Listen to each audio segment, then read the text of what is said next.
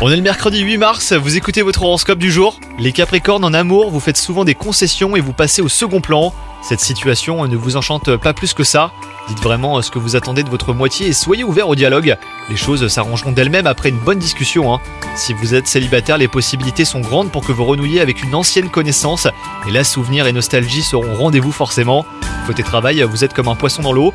Votre savoir-faire et votre expertise sont mis à l'honneur. Vos efforts et votre travail acharné porteront leurs fruits. Alors ne criez pas trop vite victoire, bien sûr, hein, les Capricornes. On vous en demandera toujours plus. Et pour ce qui est de la santé, essayez d'être plus actif. La natation euh, peut vous être bénéfique.